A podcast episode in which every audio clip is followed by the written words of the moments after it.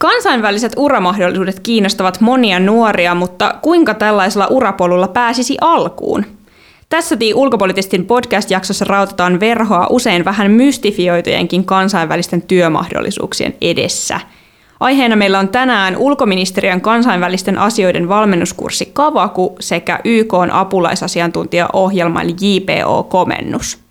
Jaksossa asiantuntijavieraina ovat kavakulainen Elisa Norvanto Moskovan suurlähetystöstä, YK JPO-ohjelman Lydia Mäkinen, joka työskentelee Keniassa YK pakolaisjärjestön Associate Education Officerina, ja Nathalie Guzman Figuera, joka työskentelee New Yorkissa JPO-ohjelman kautta YK väestörahaston Gender and Human Rights yksikössä. Jakson juontavat Anni Lindgren ja Annastina Haapasaari. Minä olen ollut aina sitä mieltä, että ei penniäkään kellekään. The young people of the world. Wir haben so vieles geschafft. Wir schaffen das. China. And we had the most beautiful piece of chocolate cake that you've ever seen. There is one message. Human rights are women's rights and women's rights are human rights. Minullakin on sananvapaus. Ulkopoliittista. Parempaa ulkopoliittista keskustelua. Elisa, sä oot tosiaan tällä hetkellä taloudellisten suhteiden yksikössä Moskovan suurlähetystössä. Mitä sun työhön kuuluu siellä? Ähm, joo, mä toimin tosiaan äh, toisena sihteerille vasku, vastuuvirkamiehenä ja mun vastuualueeni kuuluu metsä, maatalous, ilmastoasiat sekä arktiset kysymykset, eli aika laaja portfolio niin kuin suurimmalla osalla meidän talon väellä tahtoo olla. Ja tota, käytännössä mun keskeisin tehtävä on Suomen taloudellisten intressien ajaminen Venäjällä. Ja tässä korostuu kolme keskeistä elementtiä. Kontaktien luominen ja ylläpitäminen, tiedonhankinta sekä vaikuttamistyö. Ja ehkä sille lyhykäisyydessä, että mitä tämä niinku konkreettisesti tämä päivätyö on, niin mä seuraan Venäjän liiketoimintaympäristöä suomalaisten yritysten kannalta ja autan suomalaisia yrityksiä erilaisten ongelmien ratkaisemiseksi. Yhtenä konkreettisena esimerkkinä on nyt mediassakin paljon ollut keskustelu Venäjältä tuotavasta raakapuusta ja siihen liittyvistä haasteista. Ja tota, tuotan aika paljon tietoa, raportoin, analysoin, katsotaan, tarkastellaan asioita nimenomaan sellaisesta näkökulmasta, että, että mitä, mitä tietoa ei voitaisiin tuottaa ja kerätä sieltä Helsingistä käsiin. Eli kun täällä erilaisia ilmiöitä tai lainsäädäntöaloitteita ilmenee, niin me pyritään tuomaan se tähän laajempaan Venäjän kontekstiin ja tuottamaan sellaista tietoa valtionjohdolle, että siinä pystytään ymmärtämään, että miten nämä erilaiset asiat vaikuttavat mahdollisesti Suomen intressien edistämiseen ja meidän kansainväliseen asemaan. Oliko tämä sun ensimmäinen ulkoministeriön tehtävä? Itse asiassa ei ollut. Mä aloitin Kavakun, Kavakulla syyskuussa 2020 ja mun ensimmäinen tehtävä oli tuolla kehityspoliittisella osastolla ilmastopolitiikan ja kestävän kehityksen yksikössä ja mä vastasin SRHR-kysymyksistä YK-väestörahastosta sekä sitten rokoteyhteistyöstä. Et hyvin erilaisten teemojen parissa sitten täällä Moskovassa on päässyt työskentelemään. Ja tänne tosiaan tulin tuossa elokuun alussa. Pari kuukautta on täällä ehtinyt olemaan. Lydia, sä työskentelet puolestaan tällä hetkellä YK on apulaisasiantuntijaohjelman kautta JPO-sopimuksella YK on pakolaisjärjestö UNHCRssä. JPO on siis ulkoministeriön rahoittama ohjelma nuorille ammattilaisille, jossa työskennellään lähtökohtaisesti kahden vuoden ajan jossakin YK järjestön toimipaikassa. Kerrotko säkin hieman tarkemmin sun työstä YK tehtävissä Kenian Nairobissa?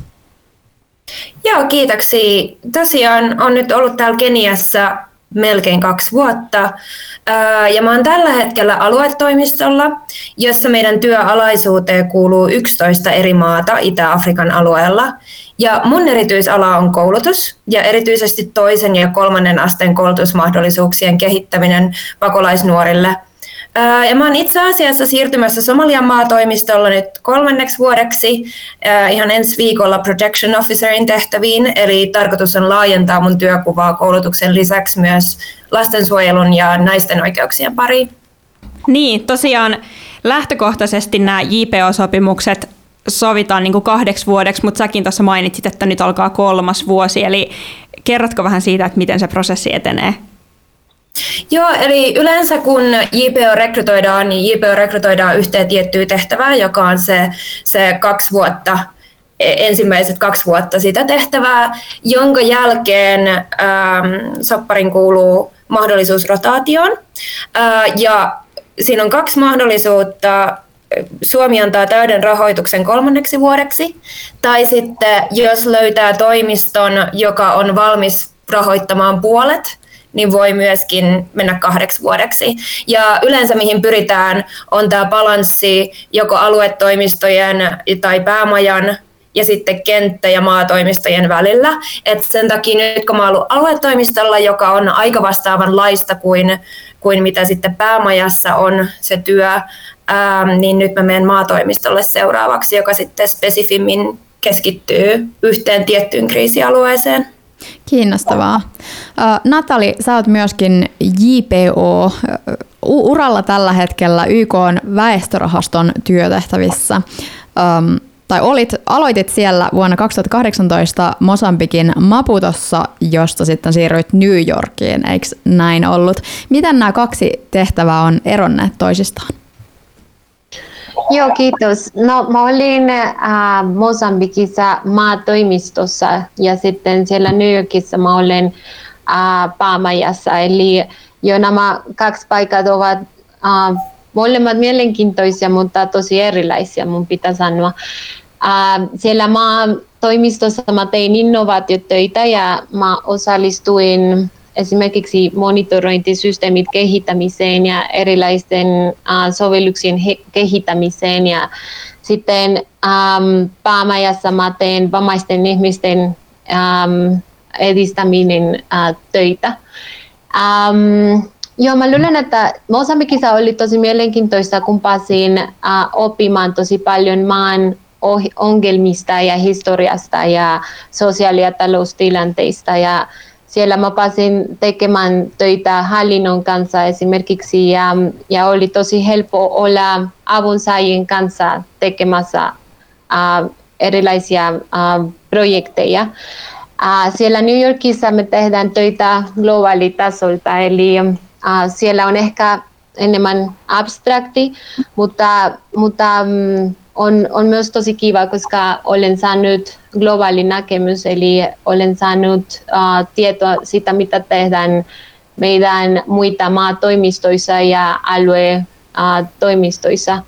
Ja, ja joo, siellä Maputossa työkaverit olivat suurin osa mosambikilaisia, eli mä tein, mä tein suurin osa työstä portugalia kielellä ja siellä New Yorkissa on tietysti kansainvälisempi ja mm, jo mun työkaverit ovat erilaisista uh, puoleista maailmasta ja, ja teen ehkä suurin osa töitä mm, englanniksi, mutta jo, kyllä joskus pääsen, pääsen puhumaan muita kiel, kieliä, mutta suurin osa on englanniksi. Teillä on kaikilla tosi monipuolinen selvästi tämä teidän osaamispuoli jo niin tässä vaiheessa. Kerrotteko lyhyesti, että miten te olette päätyneet tälle uralle, jossa te olette nyt? Esimerkiksi, että mitä olette opiskelleet ja sitten tehneet ennen tätä nykyistä uraa. Jos vaikka Elisa haluat aloittaa tämänkin kierroksen. Oh, kiitoksia. Tota, mä oon opiskellut kansainvälistä kauppaa ja yhteiskuntapolitiikkaa joita päädyin opiskelemaan aikoinaan sen takia, että mä olen aina kiinnostunut erilaisista ihmisistä, kulttuureista, lokaaleista ja globaaleista ilmiöistä ja halusin, tota, on halunnut tehdä töitä kulttuurien välisen vuorovaikutuksen sekä ihmisten ja organisaatioiden välisen ymmärryksen niin kuin sillä rakentajana ja kehittäjänä. Ja tota, mm, sitten me erilaisten mutkien kautta mulle oikeastaan kirkastui se, että mä haluan tehdä töitä nimenomaan Suomen ja suomalaisten menestymisen eteen. Että mulla on tärkeää, että meidän isänmaa voi hyvin ja, ja että Suomi pysyy jatkuva, tulevaisuudessakin hyvinvoivana ja turvallisena, turvallisena kansainvälisen yhteisön jäsenenä. Ja tota, valtiohallinto tuntuu luonnolliselta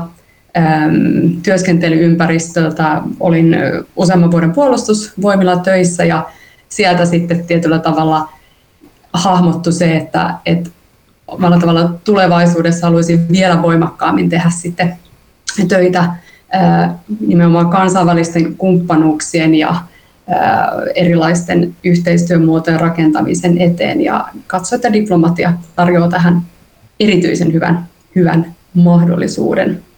Niin tota, Mutta joo, ei ollut kauhean systemaattinen urapolku, sen voin tässä lyhyesti todeta. Okei, okay. no mutta monipuolinen sekin. Mites tota, Natali? No joo, mä olen kotoisin Kolumbiasta ja mm, siellä mä opiskelin globaalipolitiikkaa ja kehitysyhteistyötä. Ja sitten jos, mä, mä luulen, että aina olen uh, ollut kiinnostunut sosiaaliongelmista ja ihmisoikeuksista ja sitten uh, mä menin Suomeen 2010 vaihto-opiskelijana Helsingin yliopistoon ja sitten sen jälkeen mä tein maisteritutkinto Aalto-yliopistossa. Mä tein ohjelma, jonka nimi on Creative Sustainability. Siellä mä pääsin oppimaan paljon yrittäjyydestä niin kuin ruohonjuuritasolla ja sitten myös innovaatiotyöstä. Ja, ja mä aloitin projekti, sanitaatioprojekti Tansaniassa, joka kesti neljä vuotta. Ja mm, Joo, mä sain myös työpaikka Abilisaatiossa, joka on äh, saatio, mm, joka tekee töitä vammaisten ihmisten oikeuksien alalla.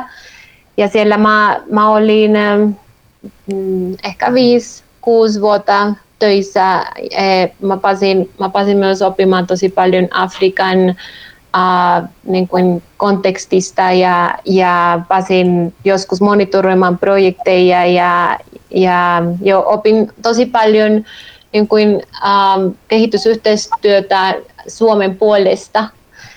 Um, joo, ja sitten minulle oli aina ollut uh, mielessä, että joskus mä haluan mennä YKlle uh, uh, töihin, kun tietysti on, on tosi iso järjestö, mistä voisin niin kuin vaikuttaa uh, niin kuin ehkä jo ihmisten elämään niin kuin enemmän resurssejen kanssa ja, ja tietysti on, on ehkä se mahdollisuus uh, nähdä niin kuin se uh, globaali um, e, tilanteetta. Eli, eli jo YK oli, oli mielessä ja sitten kun, kun mä sain Suomen kansalaisuutta 2017, mä, mä ajattelin, että okei, okay, ehkä on, on hyvä aika hakemaan um, uh, JPO-paikka. Ja, jo, ja nyt olen tällä hetkellä tässä paikassa. Joo, entäs Lyydia?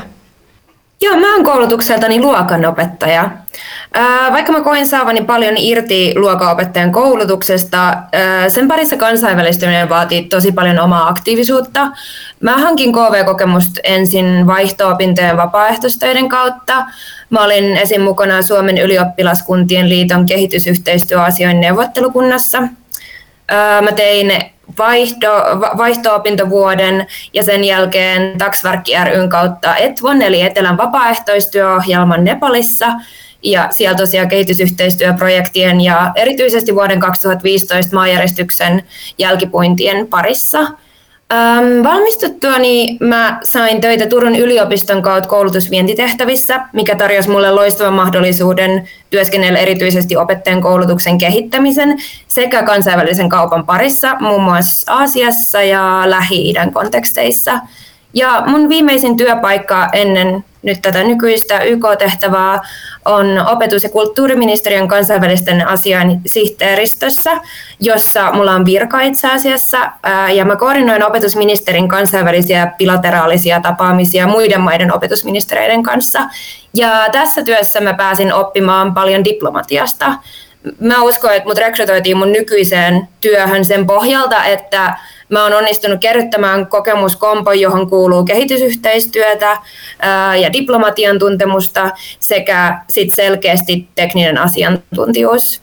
Mutta mulla on tosiaan aina ollut kiinnostus humanitaarista alaa ja, ja kansainvälisiä tehtäviä kohtaa ää, sekä kova hinku päästä työskentelemään eri puolilla maailmaa monikulttuurisissa työyhteisöissä. Ja KV-uralla todella pääsee oppii aina, aina jatkuvasti uutta ja, ja saa tilaisuuden haastaa itseään aina erilaisin tavoin. Se on motivoinut mua. Ja KV-urat tosiaan niin kuin tässä kuullaan, niin tosi moninaisia ovat polut, miten sinne pääsee. Ja yksi semmoinen keskeinen syy, miksi nyt tässä loppuvuodesta 2021 tätä jaksoa äänitämme, on se, että kavakuhaku on auki juuri nyt, eli yksi väylä kansainväliselle uralle. Elisa, kertoisitko sä vielä hieman tarkemmin siitä itse hakuprosessista, kun olet sen itse käynyt läpi, niin mitä siihen kuuluu ja kuinka se sun kohdalla eteni? Joo, toki. Joo, siis tota, mä tosiaan hakeuduin itse Kavakulle elokuussa 2019 ja hakupapereiden lähettämisen jälkeen noin viidesosa hakijoista valittiin aineistokokeeseen ja lyhyen aloitushaastatteluun. Ja toi aineistokoe koostui silloin, silloin tota, pari vuotta sitten kahdesta kirjoitustehtävästä sekä niin kutsutusti yleissivistävästä, testa, yleissivistystä testaavasta monivalintatehtävästä – ja siinä sitten kuukausi suurin piirtein odoteltiin tietoja mahdollista jatkoon pääsystä. Ja tota, meidät sitten niin kuin, meistä noin 80 valittiin sitten kielikokeisiin ja soveltuvuuskokeisiin, jotka, joihin oli aikaa valmistautua noin kuukauden verran. siihen sopivasti tuli joululomat sitten, sitten näiden kahden vaiheen väleihin. Ja tota, ää, kielikoe on käytännössä, se siinä testataan niin kuin B1 ja B2-tasoiset kielet. Siinä on sekä suullinen että kirjallinen osuus, molemmat testit saman päivän aikana. Ja, ja vaikka tota, tuntuu, että eri kielillä on tottunutkin puhumaan, niin kyllä se aika uuvuttava päivä oli. Ja tota, sitten to, samaan vaiheeseen kuuluu myös tosiaan tämmöinen yhden päivän kestävä soveltuvuuskoepäivä, joka koostuu erilaisista yksilö- ja ryhmäharjoitteista, haastatteluista – ja, ja erilaisista soveltuvuustesteistä. Ja tämän jälkeen meni noin kuukausi, kun sitten sain kutsun viimeiseen vaiheeseen, eli tämmöiseen niin kuin loppupaneelin haastatteluun. Ja tämä loppupaneelin haastattelu on semmoinen, että, niin kuin, että siitä, siitä tuntuu, että löytyy hirvittää vähän tietoa, tietoa oikeastaan mistään. Ja tota, käytännössä tämä on semmoinen noin 15 henkilön asiantuntijapaneelin haastattelu, jossa sitten kysymykset vaihtelee kaikista substanssikysymyksistä aina, aina omiin arvoihin ja, ja tota, esikuviin liittyviin kysymyksiin. Ja tota, siinä sitten menikin osittain koronaepidemiasta johtuen, niin kaksi ja puoli kuukautta sitten sai jännittää, jännittää että tuliko valituksi kavakukurssille ja lopulta ennen juhannusta sitten puhelinsoitto soitto tuli ja, ja tota, kerrottiin ilouutiset. Mutta kokonaisuudessaan siis tämä prosessi kesti, kesti tota, noin kymmenen kuukautta. Ja tota, ehkä siinä niin kuin itselle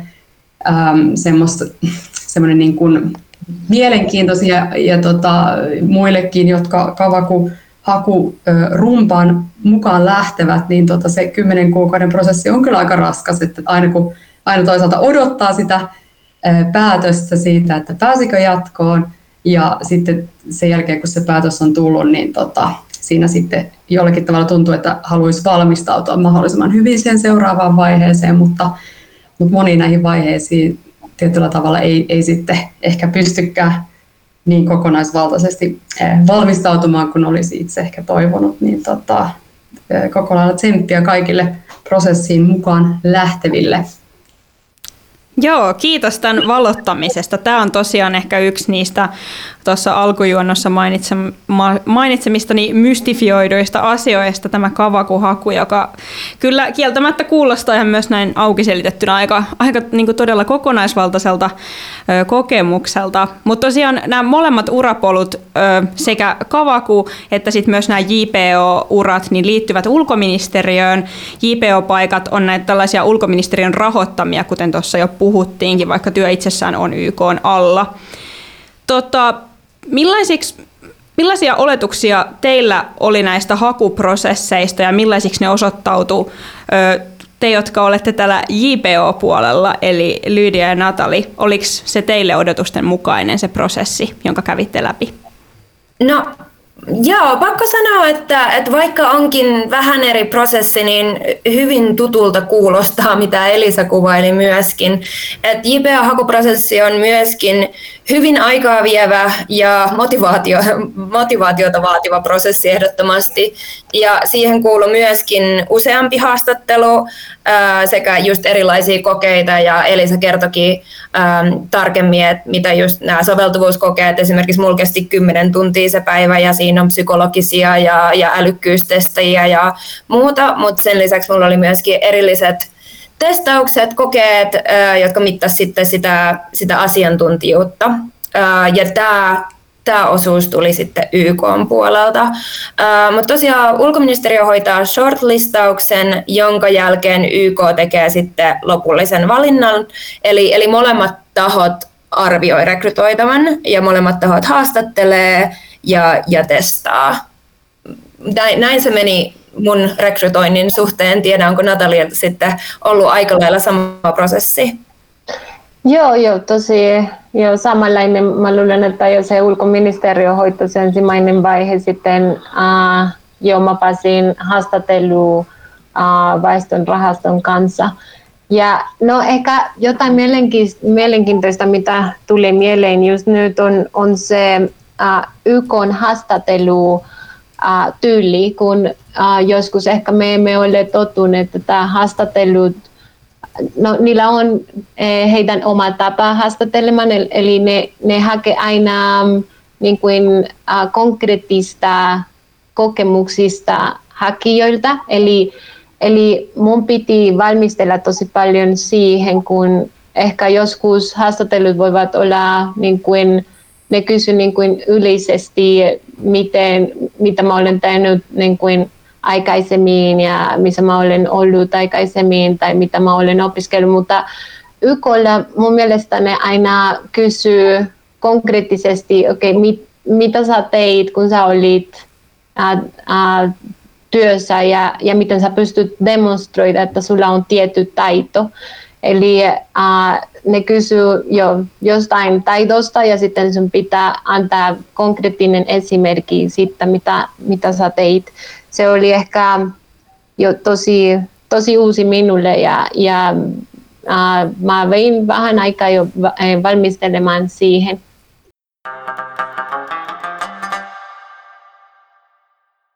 No millaisia, millaisia myyttejä tai tarinoita te olitte kuulleet diplomaatin tai JPOn työstä ennen kuin lähditte itse mukaan? Ja onko nämä teidän oman kokemuksen perusteella nyt olleet totta vai, vai tarua? semmoinen iso juttu, mistä mua peloteltiin tosi paljon, oli byrokratian määrä. Ja, ja mä ajattelen, että mä oon siihen, siihen valmistautunut, koska olen ollut aiemmin kuitenkin isoilla organisaatioilla töissä. Ää, ja, ja tosiaan yleisesti, YK yleisesti itsessään ja YK pakolaisjärjestö on niin valtavan iso kansainvälinen organisaatio, että se byrokratian, byrokratiasta johtuva asioiden hitaus vaatii tosi paljon kärsivällisyyttä. Että se, se varoituksen sana, minkä mä sain, on täysin, täysin pitänyt paikkansa ja siihen edelleen totuttelen. Mä voisin sanoa, että ehkä JPO äh, saattaa nähdä sellaisena äh, niin kuin harjoittelijana, äh, joka ei ole ehkä paljon koulutusta tai kokemusta ennen. Mä olin äh, jo kuullut siitä ja mä vähän pelkäsin, että voi ehkä mä en saa paljon vastuuta ja ehkä on tylsä. Ja mä voisin sanoa, että ehkä osa siitä on, on totta, että kun, kun mä pääsin Mosambikiin maatoimistoon, työkaverit ehkä ajattelevat, että JPO eivät ole oikeastaan tehnyt paljon töitä ja, ja sitten jo alussa oli ehkä vaikea niin kuin, uh, päästä tekemään niin kuin mielen, mielenkiintoista töitä minulle, mutta sitten mä luulen, että se on vain aika-asia ja, ja tietysti asenneasia, että pitää, pitää vain olla tosi aktiivinen ja, ja kertoa sitä, mitä sä oot tehty ja selittää uh, työkavereille, että okei, okay, JPO oikeastaan uh, ne on, uh, niillä on paljon koulutusta ja, ja kokemusta ja tietysti voidaan, voidaan tehdä paljon asioita. Eli Eli lopussa jo mä olen saanut paljon vastuuta ja olen päässyt tekemään äh, töitä niin kuin tosi äh, mielenkiintoisissa äh, projekteissa. Ähm, joo, sellainen. Entäs Elisa?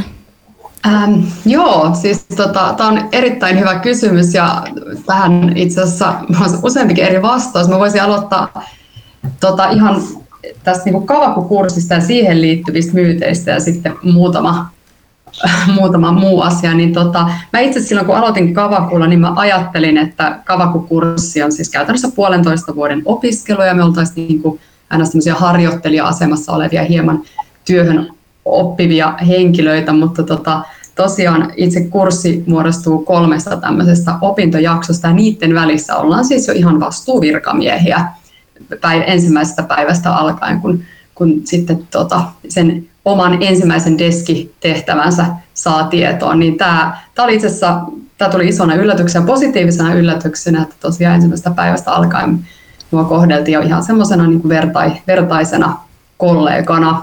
Mitä se ja tarkoittaa se deskitehtävä? Deskitehtävä tarkoittaa siis niiden tiettyjen organisaatioiden tai teemojen vastuuvirkamiehenä.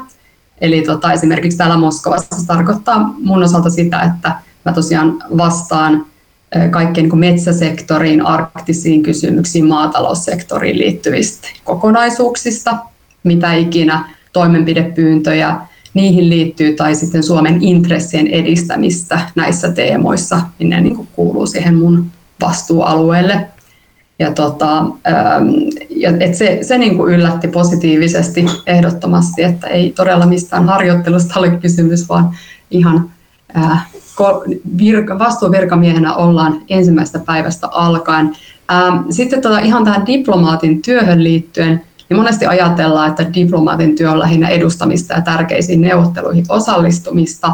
Aika nopeasti tässä näkee, että todellisuudessa ainakin tämä deskivirkamiehen työhän on huomattavasti arkisempaa. Täällä Moskovassa työpäivät yleensä 8-16, totta kai joskus on iltatilaisuuksia, mutta tota, aika paljon se työ on kuitenkin tämän niin kuin tietokoneen ääressä istumista, erilaista tiedonkeruutta, raporttien taustojen kirjoittamista, tapaamisten valmistelua, valmistelemista. Totta kai meillä niin kuin korostuu niin kuin erilaisten ihmisten, tutkijoiden, hallinnon edustajien tapaamista ja sen niin kuin verkoston luominen.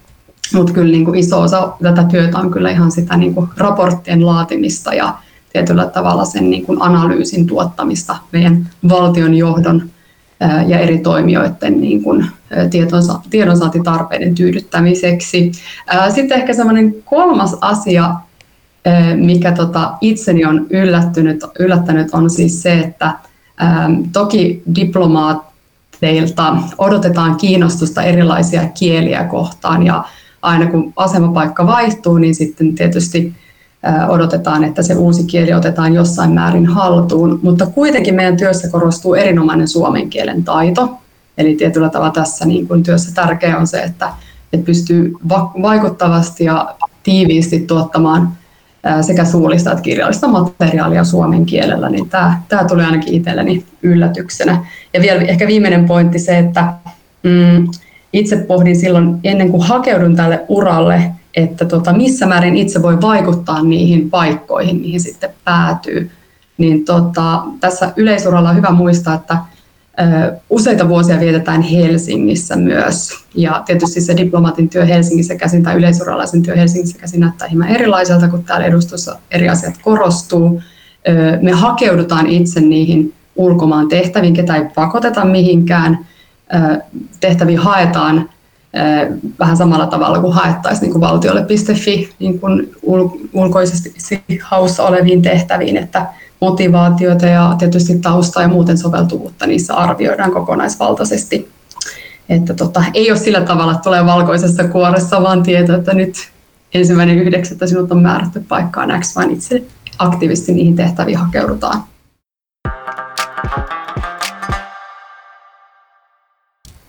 Kuuntelet The Ulkopolitistin podcastia, jossa puhumme tänään kansainvälisistä urista yhdessä ulkoministeriön Elisa Norvannon sekä YK JPO-ohjelman Natali Guzman Figueroan ja Lydia Mäkisen kanssa.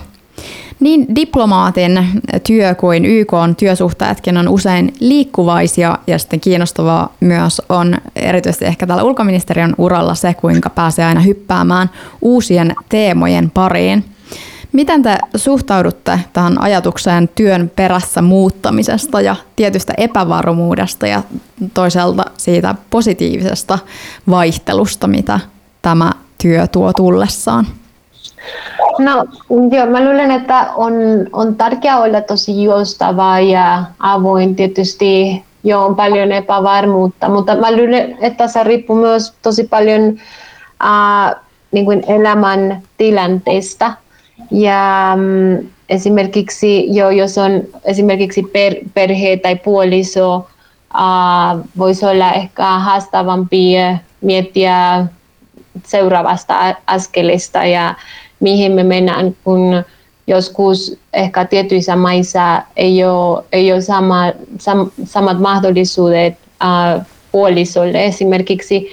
Ja jos uh, on uh, myös lapset, eh, se, se lisää ehkä haasteita. Eli mä luulen, että uh, jo ehkä kun on elämä, voisi olla, että se, se epävarmuus ja, ja niin kuin, uh, liikkumus, mahdollisuudet ovat ehkä helpompi, um, joo, helpompi niin kuin, uh, hallinnoida, mutta, mutta sitten perhe, perhe on tärkeä ja se riippuu ehkä ihmisestä myös, miten, miten se tilanne voisi vois hallinnoida.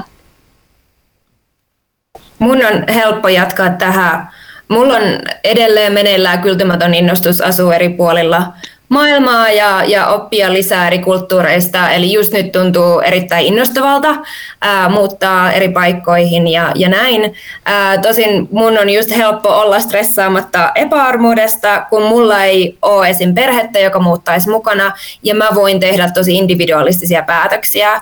Et mä tosiaan ihailen ystäviä kollegoita, jotka tekee tätä vaikka pienten lasten kanssa, ja musta on tosi tärkeää että organisaatiot tukee rakenteita, jotka edistää vaikka perheiden, yksinhuoltajien ja naisten etuja, jotta kaikilla olisi tasa-arvoisemmat mahdollisuudet pysyä tämän tyyppisellä urapolulla. Joo, Lydia, kyllä hienosti tiivistit noin keskeiset näkökulmat, että tota, tosi, tosi hyvä tiivistys, omasta näkökulmasta, että tämän uradiplomaatin työhön ehkä se isoin epävarmuus liittyy nimenomaan uran ja perheen yhdistämiseen – Eli se, että miten perhe, perhe sopeutuu ja löytääkö puoliso mielekkäästi tekemistä ja töitä sieltä eri asemapaikasta. Että sinänsä me ollaan onnekkaassa asemassa, että me aina päästään työskentelemään mielenkiintoisten teemojen parissa. Se on sillä tavalla, niin kuin, että ollaan sillä vakituisella uralla, mutta tosiaan perheen sopeutuminen erityisesti aiheuttaa epävarmuuksia itselleni ja varmasti monille kollegoille. Mietityttää ehkä myöskin se, että jos se vaihtuu niin nopeasti se, se ympäristö, missä on, niin syntyykö siihen helposti semmoisia ikään kuin sen suurlähetystön kokoisia kuplia tai, tai järjestön sisäisiä kuplia, että jos se on tavallaan semmoinen mini-universumi siellä, siellä kaukana kotoa, mitä mieltä olette? No se riippuu tosi paljon omasta aktiivisuudesta, että millaista sosiaalista ympäristöä ähm, haluaa rakentaa, millainen elämäntilanne, mutta ehdottomasti mä sanoisin, että, että täytyy nähdä ekstra vaivaa, jotta, jotta tutustuu muihin ihmisiin omien piirien, niiden ensimmäisten piirien ulkopuolella. Ähm, Mutta siinä on puolensa ja puolensa. Äh, Ekspatti-elämä on tosi, tosi jännittävää, koska tapaa paljon tosi, tosi samanhenkisiä ihmisiä, mutta erilaisista taustoista.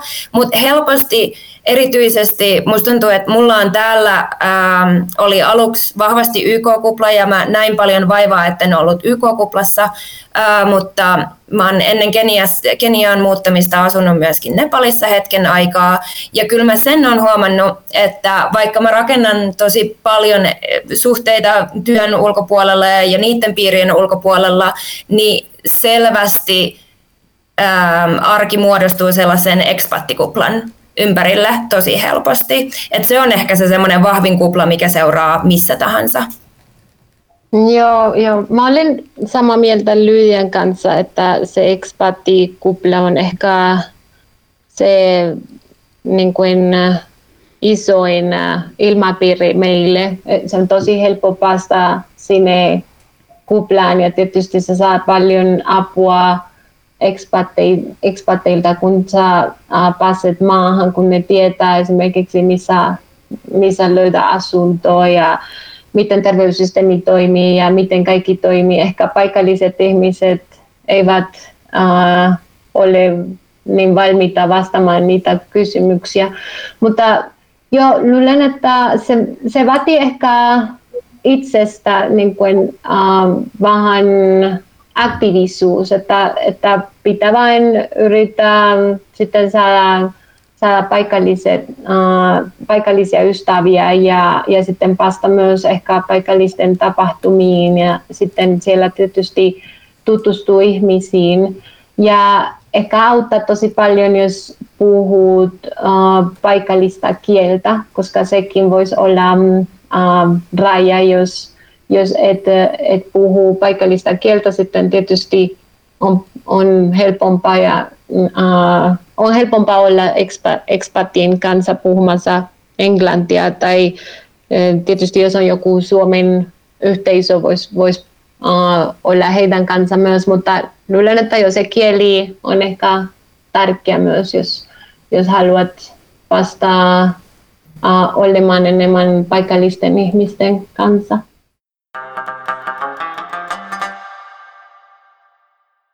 Työkulttuurin muutoksista puhutaan paljon esimerkiksi työn joustavuuden ja digitalisaation vaatimusten kasvaessa. Teidän työpaikat ja edustamanne organisaatiot on pitkäikäisiä ja tosi arvostettuja instituutioita. Millainen työkulttuuri siellä teidän työpaikoillanne on ja onko se jotenkin murroksessa teidän näkökulmasta? Ähm, joo, kiitos. Tota, ihan ehkä ensimmäisenä totesin, että tosiaan Suomen edustustoverkoston kuuluu noin 90 toimipistettä ja jokaisessa toimipisteessä vallitsee hieman erityyppinen työkulttuuri ja sitten on tietysti Helsingin, Helsingin tota, Katajanokan eri osastot ja yksiköt.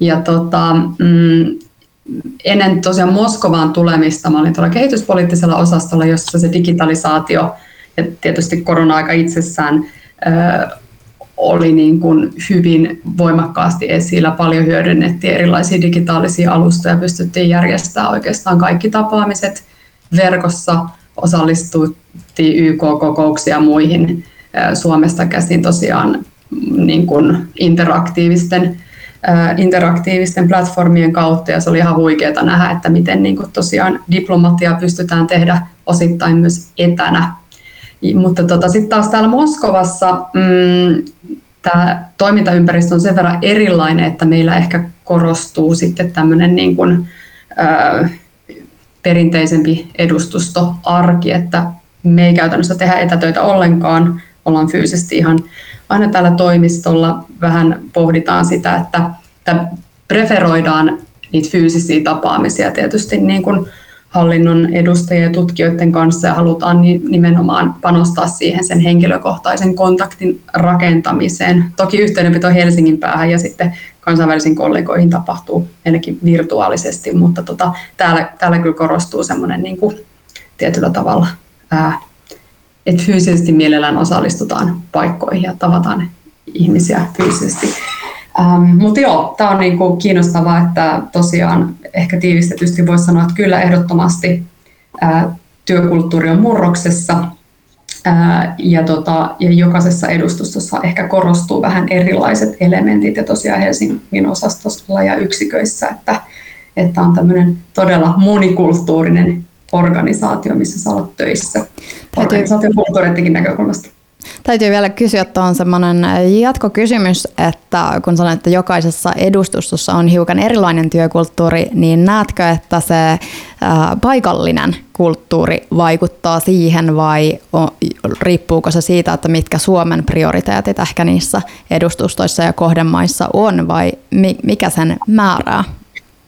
Totta kai se toimintaympäristö vaikuttaa, vaikuttaa tota monenlaisia asioita. Täällä Moskovassa korostuu erilaiset asiat kuin esimerkiksi vaikka Pariisissa tai Brysselissä, niin kuin sen, miten toimintaympäristö vaikuttaa sen organisaatiokulttuurin rakentumiseen. Sitten osittain vaikuttaa myös se, että kuinka suuria nämä edustustot on. Moskova on iso edustusto, meidän toiseksi suurin. Sitten meillä on aika paljon sellaisia pieniä edustustoja, joissa voi olla muutama lähetetty ja sitten paikallista henkilökuntaa, niin tietyllä tavalla se, että ihmisillä on erilaisia rooleja siinä niin kuin, ää, rooleja ja tietysti niin kuin Suomen prioriteetit niin vaikuttaa sit siihen painotukseen ja resurssointiin ja ylipäätään siihen, että mitä on mahdollista tehdä. Niin mä näkisin, että siinä on nämä, nämä eri elementit, mitkä vaikuttaa siihen työkulttuurin muotoutumiseen. Että tota, joo, toki toimintaympäristö asettaa tietyt raamit kaikille tekemiselle ja resurssit sekä sitten yksittäiset henkilöt pienissä edustustoissa korostuu vielä yksittäisten henkilöiden rooli ehkä vielä enemmän kuin tämmöisissä isoissa edustustoissa.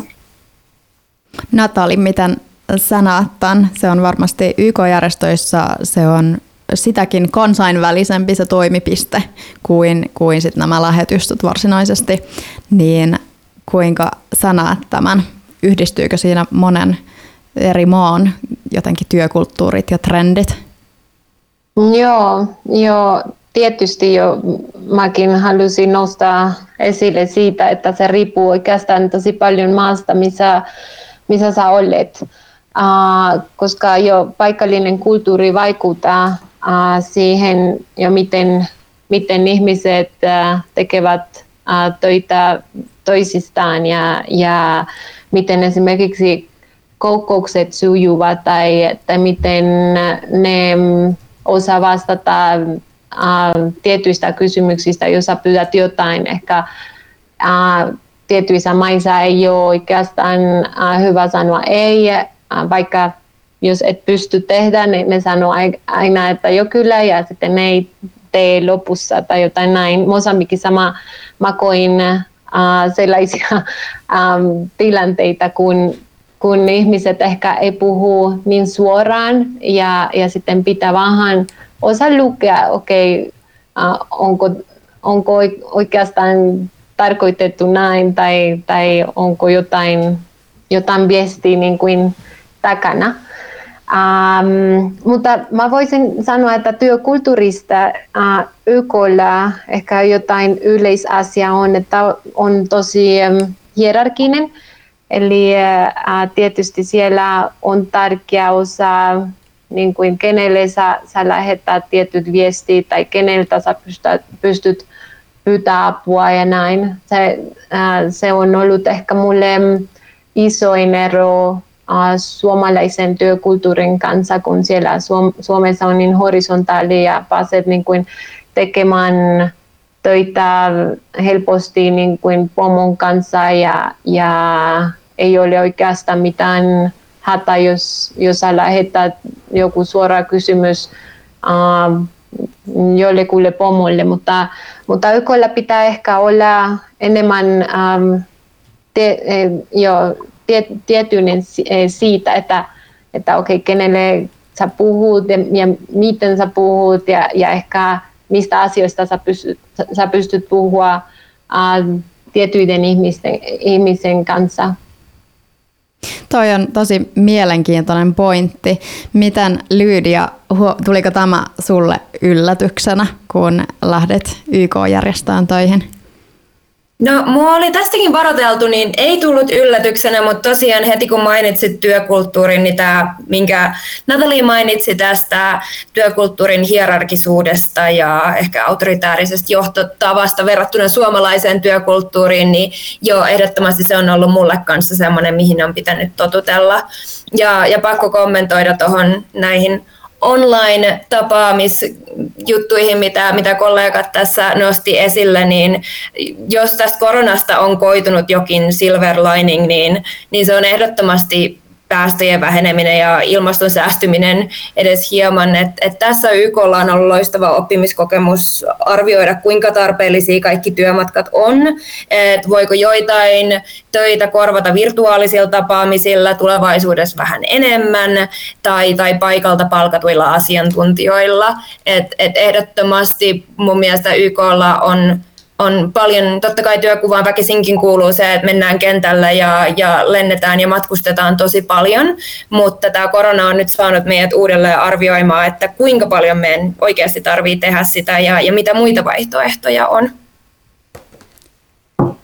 Työkulttuurin lisäksi muutoksessa on ehkä myös koko kansainvälinen yhteisö megailmiöiden, kuten digitalisaation ja globalisaation myötä, niin Miten te arvioisitte sitä, että mikä on niin kuin diplomatian ja kansainvälisen yhteisön tila oikeastaan tällä hetkellä? Miten nämä tämmöiset megailmiöt haastaa sitä perinteistä tarvetta tämmöiselle niin kuin kansainväliselle työlle ja esimerkiksi diplomatialle? Joo, tota, tämä on mun mielestä tosi hyvä ja ajankohtainen kysymys.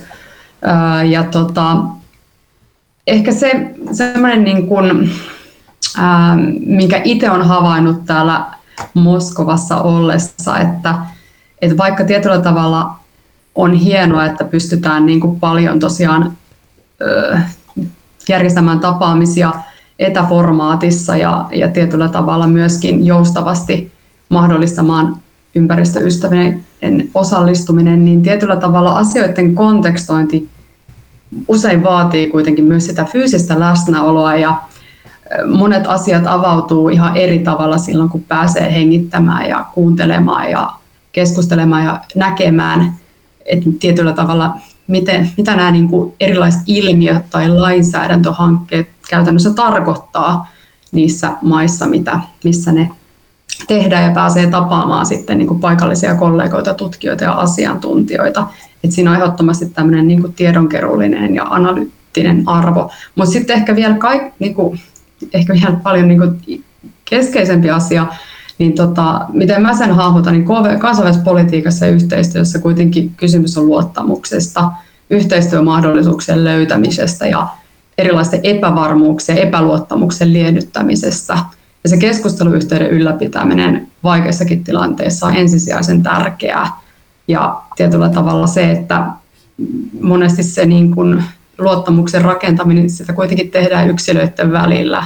Näistä asioista keskustelevat ihmiset ja se, että on mahdollista tavata ja kohdata ja, ja tietyllä tavalla vaihtaa ajatuksia myöskin niin kuin fyysisesti samoissa tiloissa tai sitten niin kuin järkevissä online-formaateissa, niin, niin kyllä se on, se on arvokasta. Ja tietyllä tavalla meidän diplomaattien roolina on ylläpitää rakentaa näitä yhteyksiä eri toimijoiden välillä. Onko se sitten tosiaan paikan päällä vai sitten etäyhteyksiä, mutta mä näen, että tämä, tämä tietyllä tavalla elementti on, korostuu, korostuu jatkossakin tässä niin kuin kansainvälisessä yhteistyössä, luottamuksen rakentaminen. Näyttäytyykö tämä luottamuksen rakentaminen ja keskusteluyhteyden ylläpitäminen tai näytteleekö se yhtä tärkeää roolia myös YK-työssä? Mitä sanot Lydia?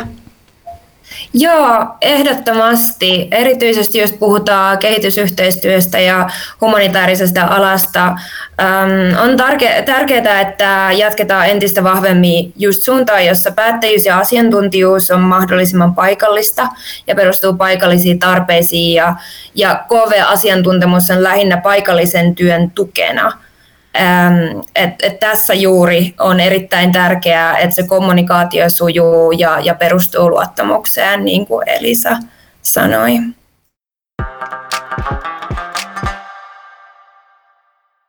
Jos sitten mietitään sitä, että meidänkin kuulijoista varmaan oletettavasti monet ovat kiinnostuneet sinne kansainväliselle uralle jossain vaiheessa loikkaamaan, niin nyt kun te olette sen loikan jo tehneet, niin minkälaisia neuvoja ja vinkkejä te antaisitte tällaiselle henkilölle, joka samoista asioista on kiinnostunut? Ja osaatteko te sanoa, että onko jostain tietystä vaikka persoonallisuuspiirteestä tai taustakoulutuksesta ö, eniten hyötyä, kun tällaisista asioista on kiinnostunut? Joo, mä sanoisin, että ähm, äh, no ehkä persoonallisuuspuolesta mä luulen, että on, on hyvä, jos, jos on niin kuin avoin ja joustava. Ja ehkä se multitasking on, on ehkä yksi asia, joka, joka auttaisi tosi paljon, jos, jos osaat tehdä ja jos viihdyt tehdä, koska äh, mä, mä olen koenut, että että töissä tehdään tosi paljon erilaisia juttuja päivässä ja, ja pitää ehkä olla sellainen persona, joka voisi muuttaa uh, toisesta tehtävästä toiseen nopeasti, reagoida, ehkä jos tulee jotain hataa ja sitten sä saat viestiä pomolta, että okei, nyt keskitytään, koska pitää lähettää tunnin päästä.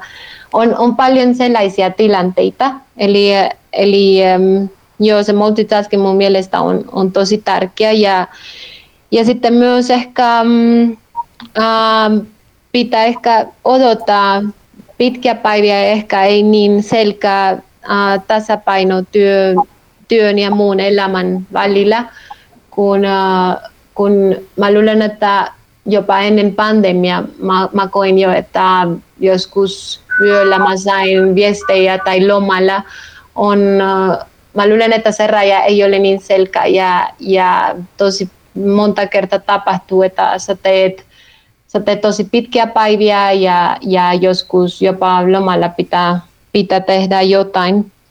Ja ehkä neuvona mä sanoisin, että kielet ovat tosi tärkeitä. Uh, eli jos, jos uh, pääset niin kuin oppimaan muita kieltä, um, on, se auttaa e, e, erityisesti, en tiedä, Espanja tai Portugalia, Ranska, Uh, mä luulen, että ne kielet, missä, eh, missä tehdään paljon kehitysyhteistyötä, ehkä auttavat. Ja, ja sitten tietysti, jos on uh, mahdollisuus uh, tehdä jotain, uh, joka liittyy kehitysyhteistyöhön tai humanitaarin työhön, eli jopa jos, jos uh, pääset niin kuin vapaaehtoisena projektiin uh, tai jonnekin kansalaisjärjestöön. Mä luulen, että se kokemus on tosi arvokas silloin, kun haluat hakea YK-paikkaan. Työympäristö on aina rikkaampi, mitä enemmän erilaisia tyyppejä ja persoonallisuuksia mahtuu mukaan. Eli kaikki kiinnostuneet vaan rohkeasti messiin. Et musta joskus tuntuu, että me eletään vähän myyttiä, missä esimerkiksi ekstroverttius on hyvä, mutta mä oon, mä oon sitä mieltä, että ei se ole sen parempi kuin introverttiuskään esim. kansainvälisellä uralla. Ja, ja koulutusalojen moninaisuuden suhteen sama juttu kaikista aloista on, on hyötyä ehdottomasti. Esim. koulutusalana itsessään ei hirveän pitkää aikaa sitten ollut perinteisesti kansainvälisyyteen edistävä ala, mutta nykyään Suomen valttikortti KV-kentällä. Tärkeää mun mielestä on, on kerryttää kokemusta monikulttuurisista työympäristöistä ja, ja mielellään ulkomailta, mikäli mahdollista. Kiitos. Mitäs vielä Elisa täydentäisit tähän listaan? tosi hyvä lista ja kokonaisvaltainen lista. Ehkä semmoinen, niin kuin, jos ajatellaan tätä ö, yleisuraa, niin mun mielestä se, mikä jokaisen on hyvä pohtia ennen kuin tälle uralle hakeutuu, että, että miksi, miksi nimenomaan haluaa, haluaa olla edistämässä Suomen, Suomen intressejä ja asioita, että ja nimenomaan tämmöisen niin yleisuran muodossa, niin kuin hyvin kuvasitte tuossa, että työtehtävät vaihtuu laidasta laitaan ja jos on sitten kiinnostus tehdä töitä vaikka turvallisuuspolitiikan kysymysten parissa, niin omalla tavalla tämän työuran aikana myöskin kauppapolitiikan ja kehityspolitiikan kysymykset tulee olemaan varmasti jokaisen, jokaisen tapetilla, niin miettiä sitä, että onko se nimenomaan tämä yleisura, mille haluaa, haluaa tota, hakeutua vai olisiko sitten niin kuin muut kansainväliset uravaihtoehdot itselle paremmin, jos esimerkiksi erikoistuminen kiinnostaa tai sitten haluaa tietyllä tehdä niin kuin töitä ehkä vielä globaalimmalla tasolla, niin mä oon ainakin itse koin, että siitä oli tosi, tosi paljon hyötyä, että kävi sen jumpan itsensä kanssa. Ja kyllä se oli sit itselle ihan selkeä, että nimenomaan haluan olla edistämässä Suomen, Suomen asiaa kahdenvälisessä ja kansainvälisessä yhteistyössä. Vielä ihan lopuksi. Maailmalla tapahtuu koko ajan kaikenlaisia kriisejä ja konflikteja on käynnissä ja monenlaiset haasteet kyllä uhkaa tätä kansainvälistä yhteisöä ja sen, sen olemassaoloa. Uskotteko, että sillä teidän työllä on merkitys ja tällä kansainvälisellä yhteistyöllä on, on merkitys meidän maailman tilaan? Pysyykö se joka päivä niin kuin se merkityksen tuntu siinä työssä mukana? Joo, tietysti sen merkitys tuntuu. Uh, uh, ja mä ehkä olin, mä pelkäsin vähän siitä, um, kun mä menin New Yorkiin, koska tietysti siellä on ehkä, meidän työ on ehkä enemmän abstrakti ja, ja mietin, okei, okay, ehkä sieltä mä en oikeastaan teen paljon, mutta olen vain niin kuin pilveissä tekemässä töitä, mutta itse asiassa on molemmissa paikoissa, Mosambikissa ja sitten nyt uh, New Yorkissa tuntui sitä, siltä, että meidän työ on tärkeä ja, ja uh, ainakin jo tämä väestörahaston uh, järjestö, se, se tekee tosi tärkeää töitä niin kuin edistämään um, sukupuolen um, oikeuksia ja, ja uh, tietysti nyt kun mä teen vammaisten ihmisten oikeuksien edistäminen töitä, uh, mä, olen, mä olen päässyt niin kuin näkemään, että okei, okay, kaikki politiikat ja opaita, mitä me kehitetään, oikeastaan ne, ne menee kentälle ja, ja on niin kuin, uh, jopa johon juuri taso järjestöt, jotka käyttävät niitä ja, ja puhuvat niitä sitten. Joo, kyllä, kyllä musta tuntuu, että on, on iso merkitys sitä, mitä me tehdään. Ja se on hieno, kun pääset myös tutustumaan uh, työkavereihin, joilla on niin kuin, sam, samoja intohimoja ja, ja samoja niin kuin, um, intressit. Elisa. Joo, siis ehdottomasti tuntuu, että tota, jotenkin täällä ollaan niin kädet savessa jatkuvasti erilaisten globaalien kysymysten äärellä. Niin kuin tuossa aikaisemmin sanoin, että mä seuraan muun muassa arktista, arktista politiikkaa ja siihen liittyy paljon erilaisia yhteistyöaloitteita ilmastonmuutoksen torjumiseksi ja esimerkiksi ikiroudan sulamisen niin kuin siihen adaptoimiseksi. Ja me pyritään tietysti saada Venäjää mukaan näihin yhteistyöhankkeisiin ja projekteihin. Ja se tuntuu kyllä tosi mielekkäältä muiden työtehtävien ohjelta, että nähdään, että miten niin kuin se on niin paljon globaaleja kysymyksiä, jotka vaan, jota ei pystytä yksin ratkaisemaan eikä, ja tarvitaan kaikki isot toimijat onnistelemaan näiden yhteisten isojen globaalien teemojen pariin, niin kyllä se jotenkin konkretisoituu täällä, että kun niitä yhteistyöavauksia pääsee valmistelemaan ja niissä keskusteluissa osallistumaan ja niitä hyviä vaikuttamisen paikkoja jatkuvasti tunnistamaan ja hyödyntämään. Joo, siis tämä on mun ensimmäinen työ, työ, työnkuvaa pakolaiskontekstissa ja se on ehdottomasti erittäin, erittäin ää, palkitseva ja, ja merkitykselliseltä tuntuva ala. Ähm, koska ehdottomasti se työ, mitä UNHCR tekee tai, tai muut pakolaisasioiden parissa työskentelevät organisaatiot ähm, tekee tosi tärkeää työtä, koska kyse on usein tilanteista, missä, missä äh, tietyt valtiot ei välttämättä ota selvää roolia ja vastuuta ja, ja niin edespäin, niin ehdottomasti mä koen, koen työn erittäin merkitykselliseksi. Kiitoksia tästä keskustelusta. Tämä aivan varmasti innostaa nuoria kovee urille tai ainakin niitä, niitä pohtimaan omasta näkökulmasta. Kaikkea hyvää teille sinne maailmalle ja vielä kerran kiitos, kiitos tästä juttelusessiosta. Kiitos paljon. Kiitos. Paljon kiitoksia.